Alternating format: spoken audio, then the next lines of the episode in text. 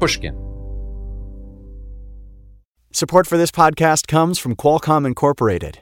Staying connected is more important than ever before. With that in mind, the Qualcomm Small Business Accelerator program is providing $25,000 worth of equipment, software, and services to select small businesses making the transition to remote, mobile first work environments during COVID 19 and beyond. To learn more about the Qualcomm Small Business Accelerator program, visit qualcomm.com/covid. From Pushkin Industries, this is Deep Background, the show where we explore the stories behind the stories in the news. I'm Noah Feldman. The world has recently been gripped by the extraordinary and extraordinarily beautiful image of a black hole, a thing which we know allows no information or light to escape, and of which we therefore, strictly speaking, shouldn't have an image at all. To make sense of this at the level of logic, at the level of physics, and at the level of deeper meaning, we're thrilled to have with us today Andy Strominger, one of the leading theoretical physicists in the world, who's made fundamental contributions to quantum gravity theory, to string theory, and has also worked extensively on black holes. Don't take my word for it that Andy's the right person to talk to. He's won every prize there is to win in the space of theoretical physics, and Andy is also director of the Center for Fundamental Laws of Nature at Harvard. On top of that, he's also one of the co directors of the Black Hole Initiative here at Harvard University, where I'm speaking to Andy today. Andy, thank you so much for coming and joining. Great to be here, Noah. So, Andy, let's just start with the image, which is a great headline grabber and something that is extraordinarily beautiful, but which, strictly speaking, isn't a classic photographic image, whatever the world may imagine. So, say a word, if you will, about what we're seeing, what it is, and then from there we can move on to what it tells us. Okay, well, um, I'd like to back up a little bit. It was 100 years ago that Einstein predicted with his equations that there would be black holes. And people have been arguing about them for most of the time, not believing that they exist. Einstein wrote a paper, 1938, saying black holes don't exist. Most people thought they didn't exist until probably the 70s. And how they behave, what's inside them, why they're there, has been a central uh, debate in physics for the last hundred years. I have spent the majority of my scientific career thinking about them, trying to understand them, along with hundreds of other people. And then all of a sudden, to see it, to see a picture of it, like, wow, that thing is real. It's really, it's really. Uh, it so it's not. Really we're not the only ones who have that has that effect. Oh, no. You could be the Oh, deepest no, no, no. specialist, and I- you're moved by it. I, I, I promise you that we have a much more. It rocked our worlds to like see this thing that we've been talking about our whole lives, there it is. You know, Even though you knew it was there. we knew it was there, but there is a big difference between knowing something's there and seeing it. You know, maybe there was still that tiny nagging doubt. I don't know, but it really uh, is great to see it. It's a great thing actually to hear that from a physicist because when non-physicists like me, mere lay people, we instinctively have the feeling that if we don't see something, maybe it's not there. And then the physicists tell us it's all equations, it's all logic. There are experiments that validate these things. Take it on faith, you know, like you'll never fully understand those things, but we know. And so to hear that you too, or even you, like to actually see stuff is a kind of, I don't know, there's like some epistemological relief to me in hearing that. Yeah, yeah. So what is it that we are in fact seeing? A black hole, by de- definition, is a region of space and time from which no light escapes. So we're not seeing light from the black hole. What we're really seeing is light emitted by gases swirling around the black hole, things that we don't understand very well. And we're seeing the shadow of the black hole. So that dark spot in the middle of that picture The absence in the middle of the presence. The absence in the middle of the picture is where the black hole is. One of the ways that was central to, or the main thing that was central to making this telescope able to see something so extraordinarily far away, was to turn the whole Earth into a telescope. Uh, how does that How does that work? We get to the size of the Earth because we take about eight different telescopes located at different points around the Earth, and we synchronize them. And so it's, of course, not a complete lens covering the entire Earth, but it still uh, gives you a lot of resolving power if you can just grab the light at those uh, separate points. And as an accomplishment, the creation of the image with all of its coolness is scientifically significant. Why? For several reasons. First of all, it is in and of itself a spectacular technical accomplishment, one that would not have been possible 10 years ago. It required many things. It required uh, amazing improvements in the accuracy of atomic clocks. Um, it, re- it required uh, bigger hard drives, bigger data processing capabilities.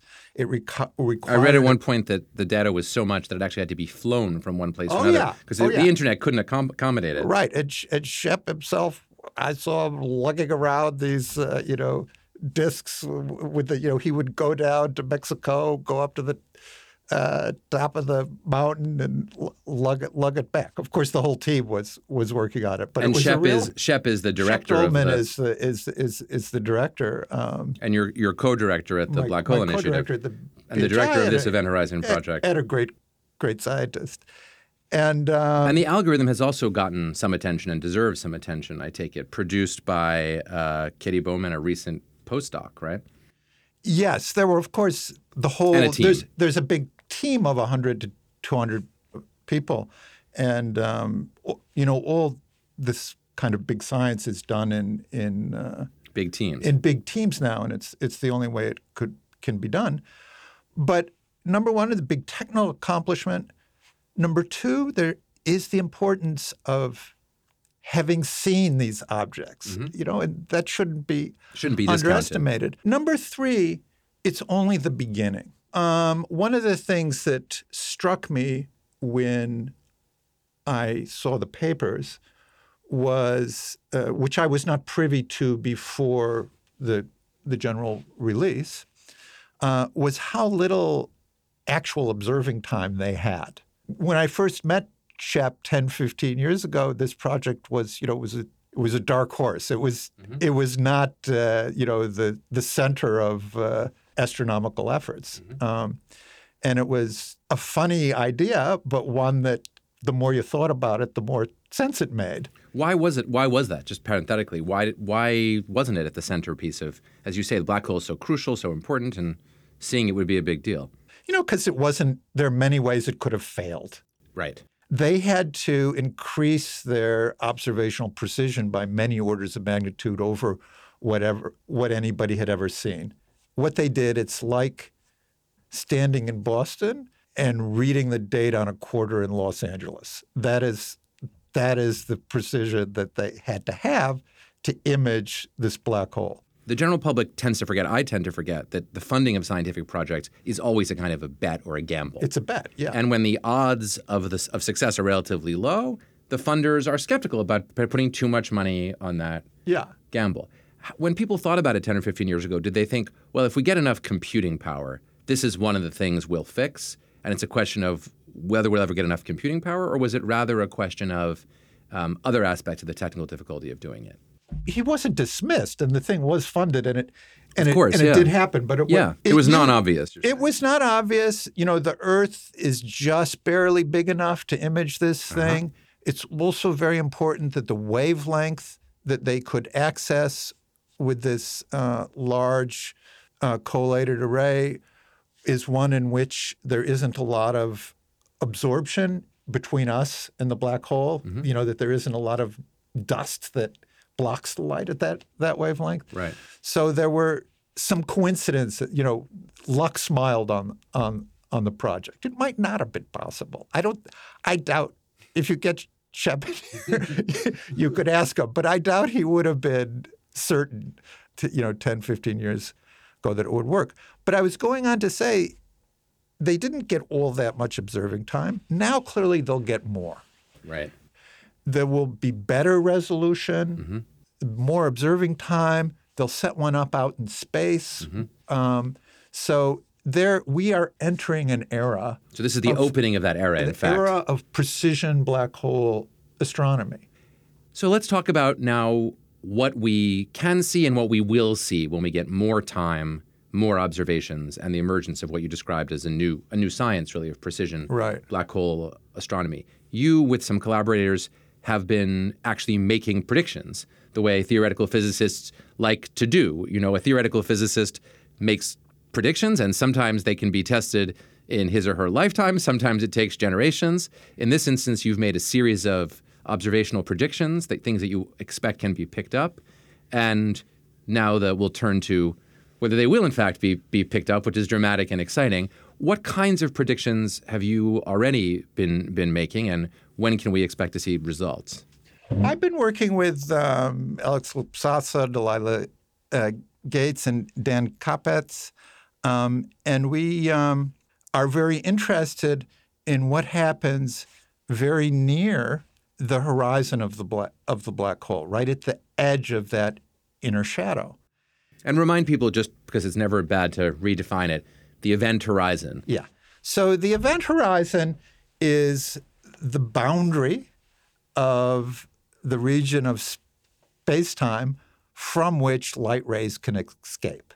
So, in practical terms, it's the edge of that. If you're inside the event horizon, you're in the black holiness of the black hole. Yeah. You're Once you go coming out. inside the event horizon, you can you can never come out. And so um, your your predictions relate to what's happening at that edge. Right. And one of the things that we are very interested in is that um, black holes can spin around like a top. And it's believed that the M87, the, the black hole that we've just seen, is spinning at light speed or very near light speed. So there has been claims of this from other kinds of measurements uh, in, in the literature. And a black hole which spins at light speed does some incredibly peculiar things. As you get near the edge of the black hole, a long sort of funnel or wormhole forms. It's kind of like a tornado with a long spout. And as the black hole spins faster and faster, uh, that spout uh, sounds like I'm talking about some science fiction stuff. But That's true of everything with respect to black holes, though. So go on. sounds like I'm talking about science fiction stuff, but we we may be seeing this kind of black hole now. The spout or the wormhole that goes to the horizon of the black hole actually becomes an infinitely long tube uh, protruding out of the out of space-time. And that will lead to So I was about to ask you where where the wormhole leads, but if it's infinitely long, the answer is yeah, it, it, go, it leads to infinity. it go it leads to infinity, but before it gets infinitely long, where the wormhole leads, it goes into the horizon black hole, and once it crosses there, we don't know. We don't know what's inside a black hole. So the part of the wormhole is in the very edge of the wormhole is at the event horizon, Right. as it were, and then it extends infinitely away from the black hole. And connects on to the space time that you and I live in. And that so we're seeing into That does sound like science fiction. it does sound like science fiction, but we're seeing it, you know? Yeah. And How know, will, how would that be seen? I mean, what would that, as it were, look like? we in our paper gave uh, some very specific predictions about uh, what the polarization uh, of the light coming out will be. It's known that it's polarized. Not that's coming from the black hole, but the light. That's Sorry, the from, light in the halo. Yes. It's known that it's Polarized. polarized, but the distribution hasn't been extracted from the data yet. I Mm-hmm. think they've already seen it. They have these mountains of hard drives with Yes. uh, the data they need to process. Right. and um, they haven't extracted from that uh, what the polarization is. Luck will have to shine on us for uh, For our their measurements to be sufficient to prove what you've predicted. yeah. Right. Um, Because they, but- they, they weren't there looking for what you predicted. well, that's right, and also m- might not be this round might not be a precise enough measurement for our prediction to be uh, verified or or not. Uh, But I'd stress that our prediction i- is a prediction of the Einstein equation. It's just the Einstein equation in, in a very unusual circumstance, mm-hmm. not like the predictions that Einstein made, where the effects of general relativity on the bending of light or in the solar system, they were small effects. Yes. Here it's huge. Large effect. Here it changes dramatically the nature of space and time. Everything that Such that we really have to, to some degree, even reimagine what we are, what we mean in ordinary language terms. Yeah.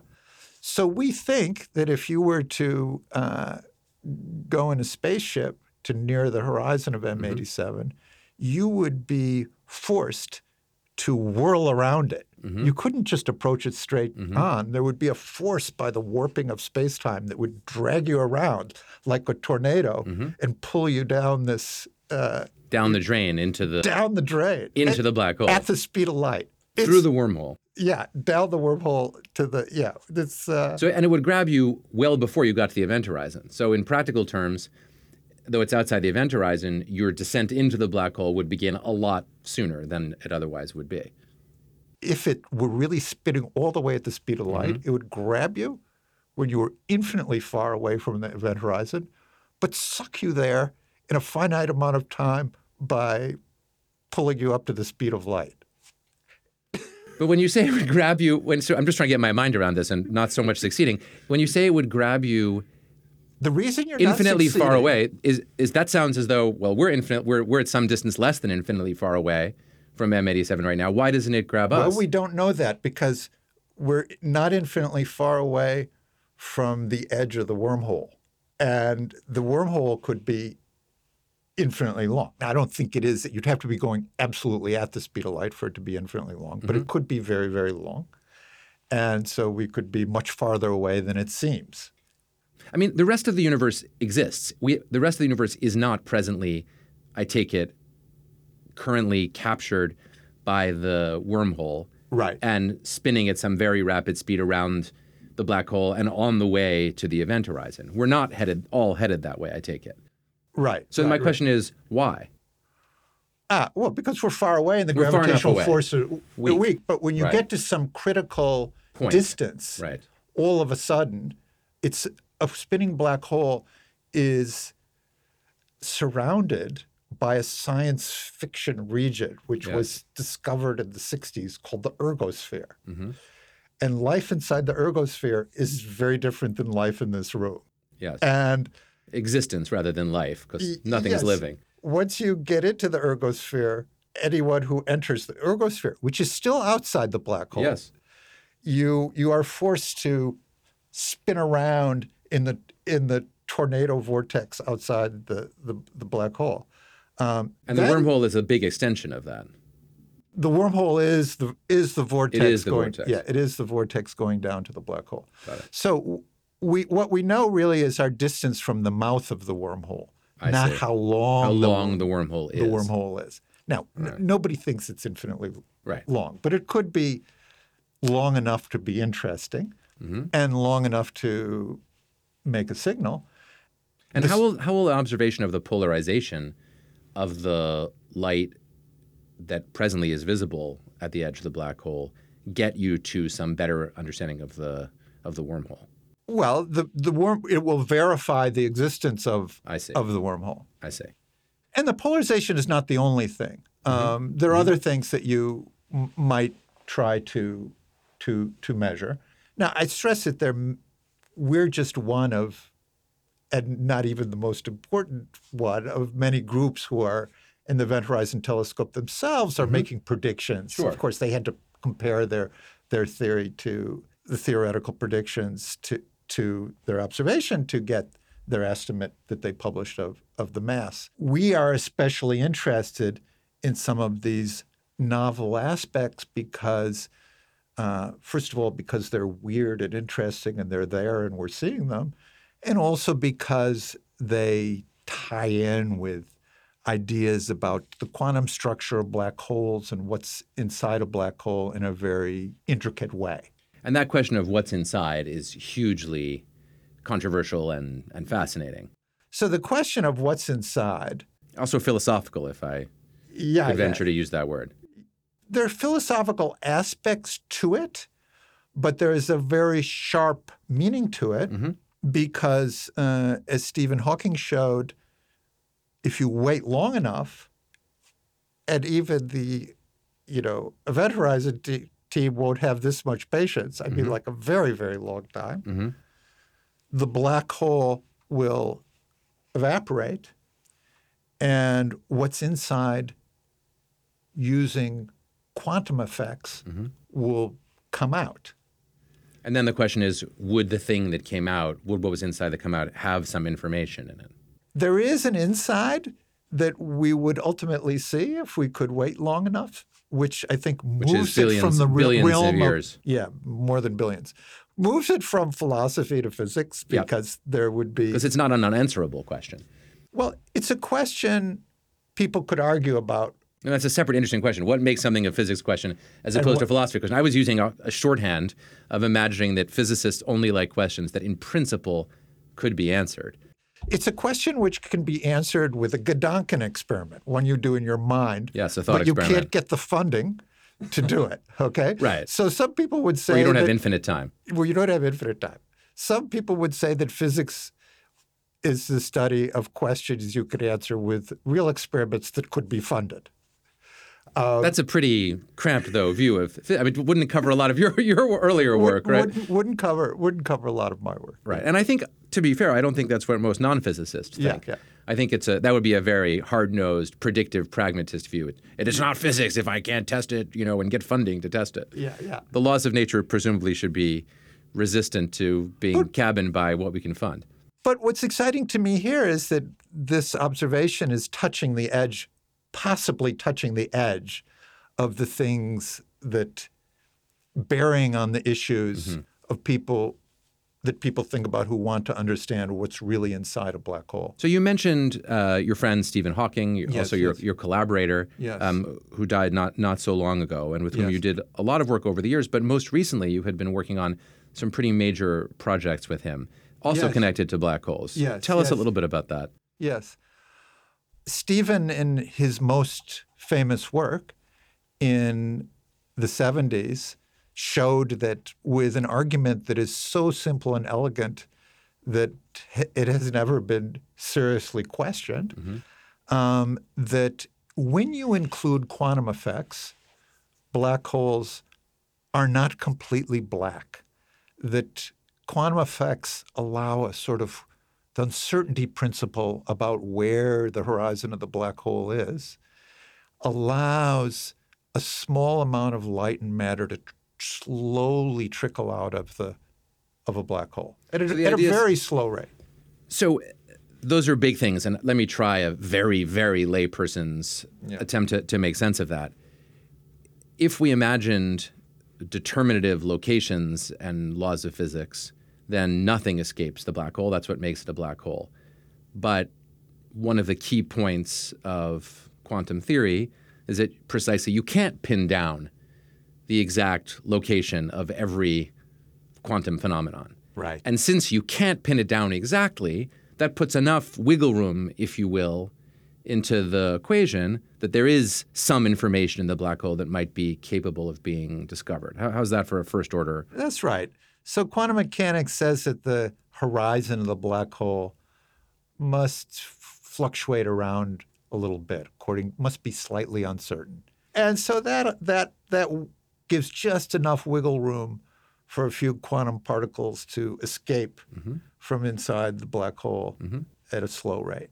So that was, uh, you began with describing Hawking's famous 1970s That was 40 years claim. ago. Yep. And he gave an argument that uh, the information about how the black hole was made would not escape, uh, would not come out with this leak of energy and particles and so on.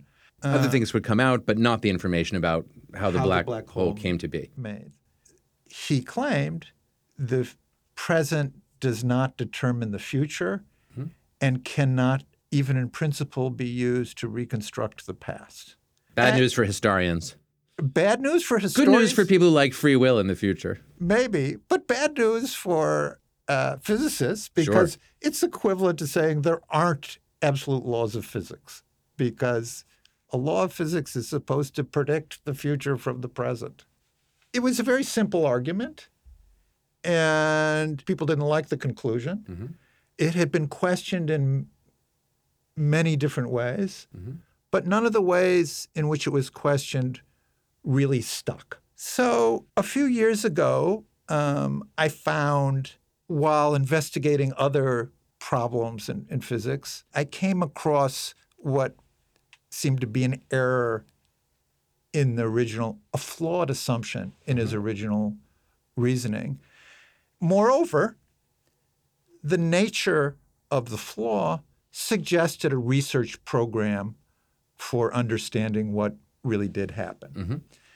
And uh, I explained this to Stephen, and he was very excited about it. And Can I just say this is also it's a great model of what scientific collaboration can be and isn't always. You find a flaw in an important claim by another famous physicist, and you call him up and you say, "Hey, uh, you, there's a problem," and that's collegial of you. And then he responds positively, and that's collegial of him. This is the way it's supposed to Oh, work in the textbooks. yeah, uh, and it really does work this way for the for the most part. Mm-hmm. Yeah. It's heartwarming. it's not like this in my end of the academy. I promise you that. Well, it may be related to the fact that there's no money in my branch of science. I don't know. There's there's there's some money in those prizes, but but go on. so um, he and I and uh, his colleague Malcolm Perry, he had some ideas about how to proceed on this and to make sense of it. And so we began a very active and productive collaboration, which went on for the last uh, th- three years of his life, and um, and we're we're pushing forward in that direction. It's looking promising, but we haven't delivered the goods Right. we don't know yet that that there isn't some reason this is a a technical issue rather than than the fundamental uh, Right. When you were describing how you came up with the, the original thought that led to this collaboration, my reaction was you were describing how you were thinking about something else in physics, and then you hit upon reason to think that one of Hawking's original assumptions was inaccurate. And it struck me that's a very Andy way to go about things. One of the key features of your contributions across the whole range of areas where you've worked is that you find and see correspondences between different areas of thought, physics, math, that other people have never hit upon before. That's like the Andy move, as it were. And it's quite a move.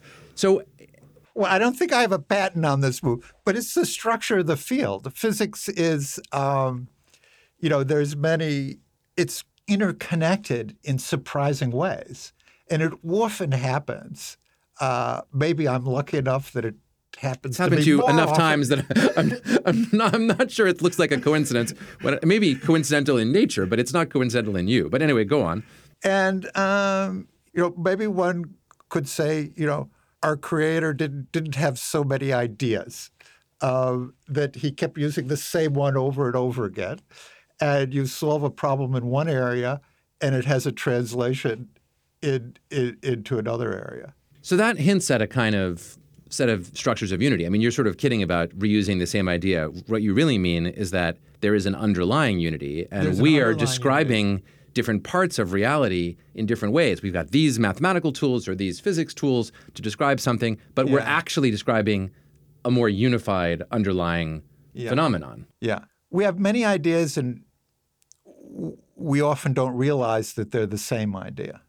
And is it your belief that there is some directionality here? I mean, now I'm aiming for something bigger, as it were, even bigger than you know than the wormhole and, and the black hole. Are you a believer in direction in physics towards more and more unification of our theoretical knowledge? Sometimes people talk about a grand unified theory.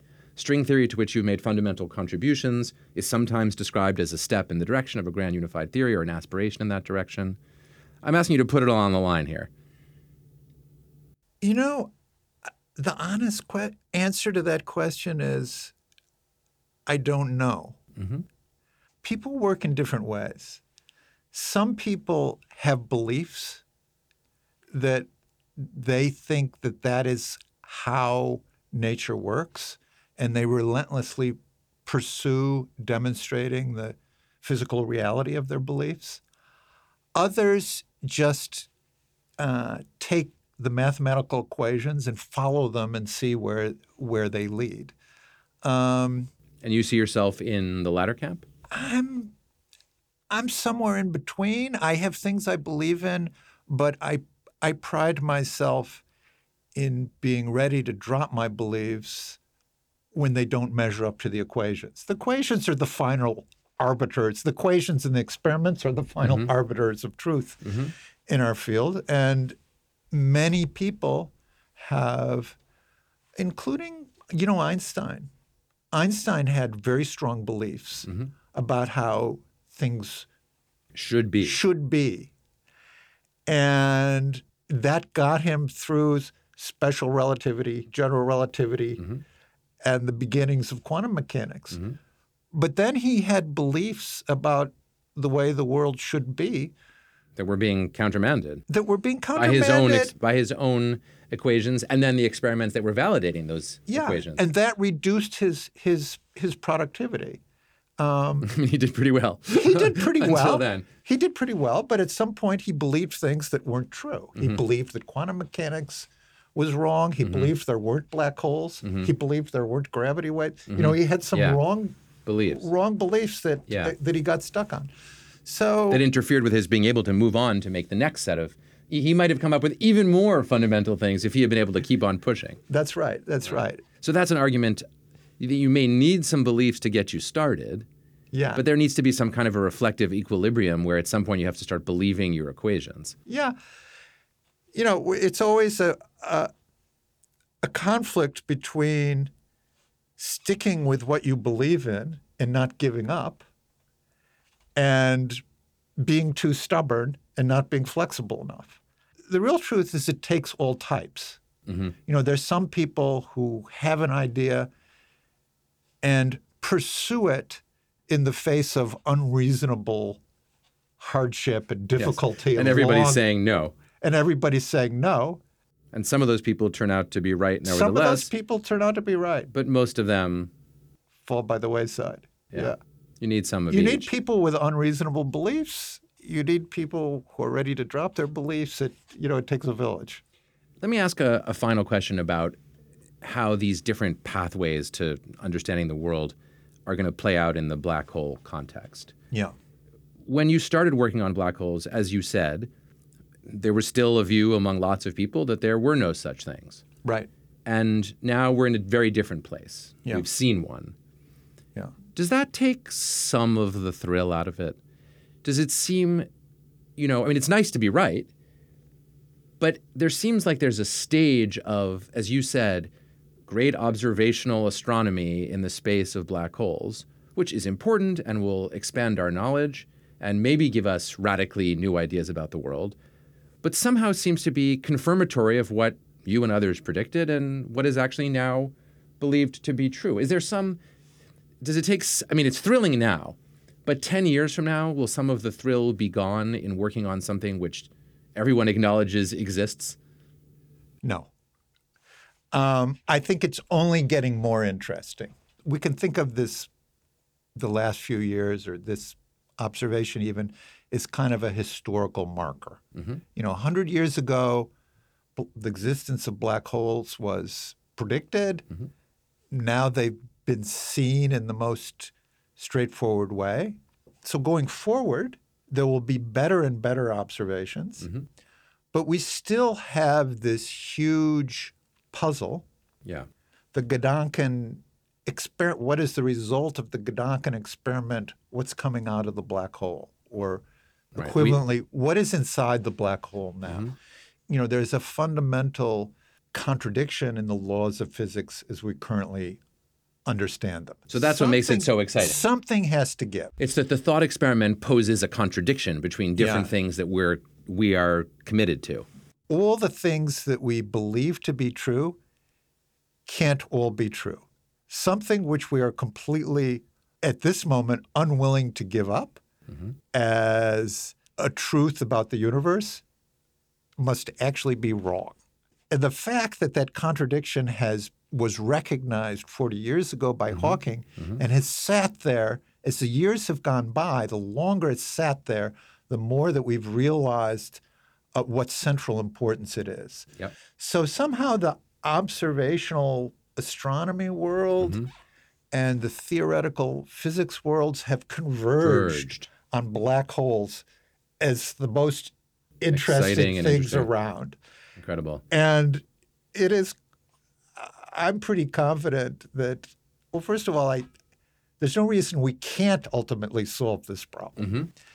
And the fact that it has sat there for so long, I think there is a consensus in the community that we can't solve the problem without a fundamental new insight into the structure of the universe at the same revolutionary level as quantum mechanics or relativity. That it's not a technical problem that we missed a factor of two somewhere. So that's the holy grail then. That is the holy grail. It's an exciting thing that that black holes have become come to center stage in observational astronomy at the same time in, as in theoretical physics. We don't have a roadmap how we're going to talk to each other and close that gap, uh, but we're thinking here on a hundred-year time scale. we might not even have found the city where the Holy Grail is is hidden, but we've maybe found the continent. And now we're going to have right. to keep exploring. That's right. But it's a pretty big deal to have found the continent. it's a big deal. That's to a have big found deal to have found the continent. We know where we're looking. Yeah. And now, and I think, you know, although I'm loath to draw too many um, non physics metaphoric conclusions from physics, the idea that sometimes we're in the grips of contradictory views and something's got to give. We need some new account to make it work out is about as good a lesson to take away from black holes as I can imagine. Andy, thank you so so much for your for your for your brilliant thoughts and your time. Thank you, Andy. Thank you, Noah.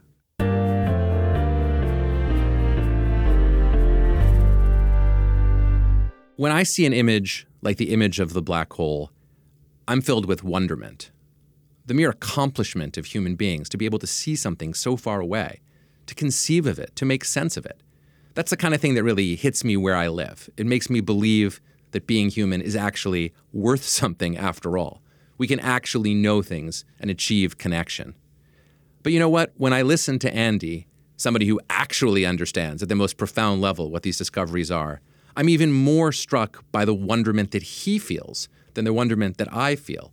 He's not jaded at all. He spent a lifetime working on black holes, and to him, we're at the crossroads of excitement where things are only going to keep on getting better. That's genuine scientific exploration. That's genuine scientific collegiality and collaboration, like the kind that Andy has done with Stephen Hawking. And it makes you think not just that the universe is an amazing place, but maybe we, at our best, when we're not fighting and we're searching for the truth, aren't such bad people after all.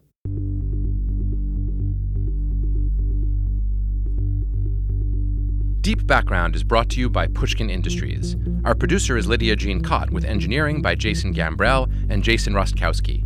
Our showrunner is Sophie McKibben. Our theme music is composed by Luis Guerra. Special thanks to the Pushkin Brass, Malcolm Gladwell, Jacob Weisberg, and Mia Lobel. I'm Noah Feldman. You can follow me on Twitter at Noah R. Feldman. This is Deep Background.